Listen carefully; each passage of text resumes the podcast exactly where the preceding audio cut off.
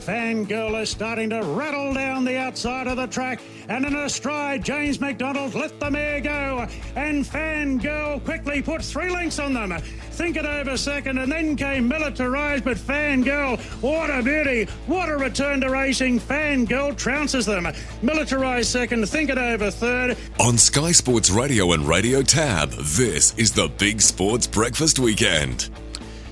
Welcome back to the show. Yeah, Fangirl, so impressive in the Apollo Stakes. We thought we'd get our next guest on the show because she not only has shares in Fangirl, she also races Switzerland, who was very impressive in the Pierro Plate, winning the first at Randwick, and Riff Rocket, who was outstanding first up in the Hayes Stakes at Flemington.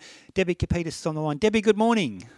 Morning, Ray. How are you? Terrific, and congratulations. Great day yesterday. One of those days that you love to just bottle and, and wish they could repeat every weekend, but we know this is a tough game. But how good was Fangirl? Um, that was almost career best, and I say that because the day she beat Mr. Brightside at Randwick was out of this world, but she was pretty close yesterday. Oh, look, um, not being there, yeah. I was kicking myself, but look, she was phenomenal. Um, and watching the replays, she just, she just seemed to cruise home. It's You know, like yeah. they're they're good horses that she was racing, um, and it and it's not her optimal distance, but um, you know she was just in her zone. Mm. Chris had said this, the, all of the the stable had said she'd come back a lot more mature and everything. Um, these mares can just just grow legs as they get older. Um, it's wonderful to watch, and wow, she just looks so exciting for the Yeah. For the season for the for the prep. It was yeah, just the way she peeled off when she went wide on the turn and then just unleashed. And I- I've been chided for writing it and saying it a couple of times this morning. and I know other journos have too, but.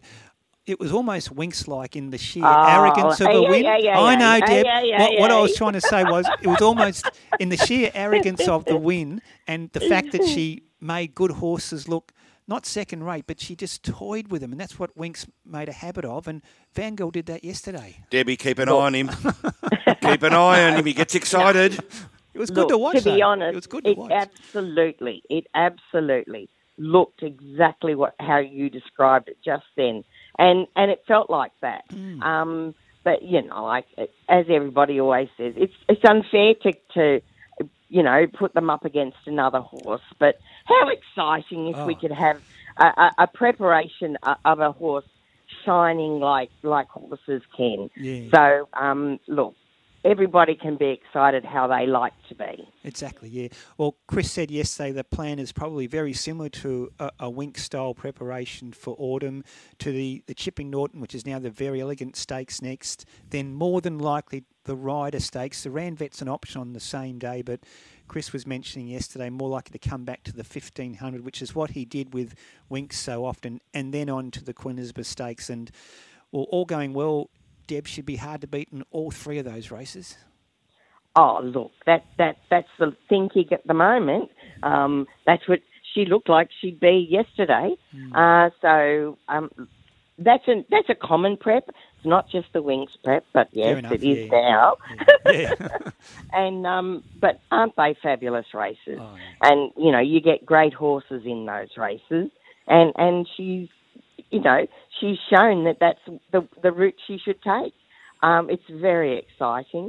Uh, it's fabulous for my brothers and and sister, and um, I had my girls there. We had our girls there representing yesterday. So it's a big family effort, um, and everybody, um, you all relish these brilliant horses. So, um, yeah, bring those races Absolutely, on. absolutely. Yeah. Now, Debbie, good horses, as you know, are hard to find. And although Fangirl uh, is a rising six-year-old, Yep. uh, would you keep her racing next season? Uh, look, you you just have to wait and see. Um, you you you don't race a horse too much, um, so you play the the prep out, and then you consider your options and and where you want to go. There's no way we don't ever uh, cancel out keeping them going. Uh, so look, there's always the chance. Um, it all depends on what Chris really at the, the the thoughts he gives us. So uh, look, you just don't know.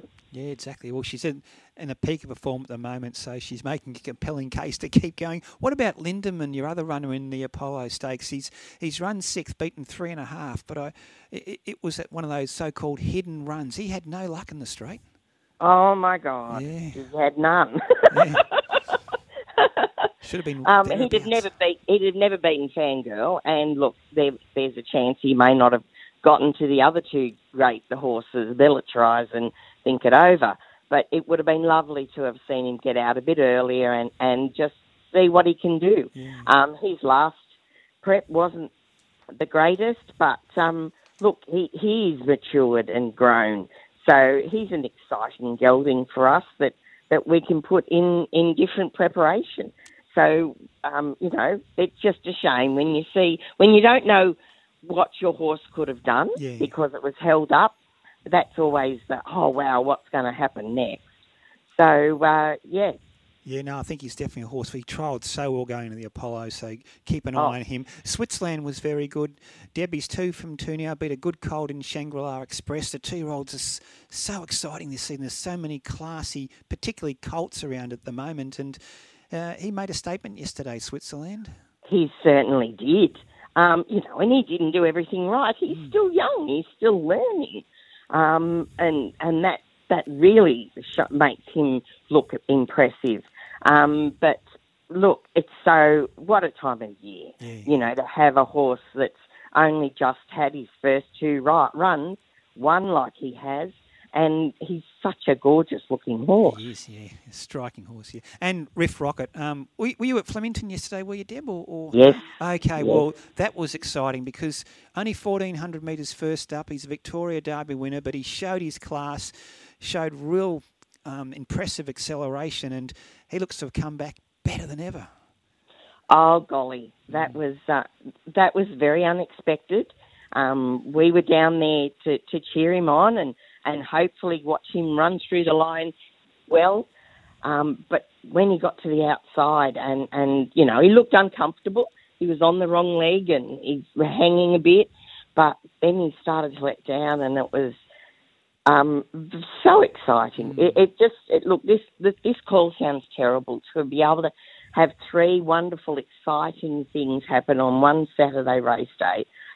It it, it uh, really is pinch yourself, and and you just can't believe it. But he won at fourteen hundred. It's the first time in thirty years.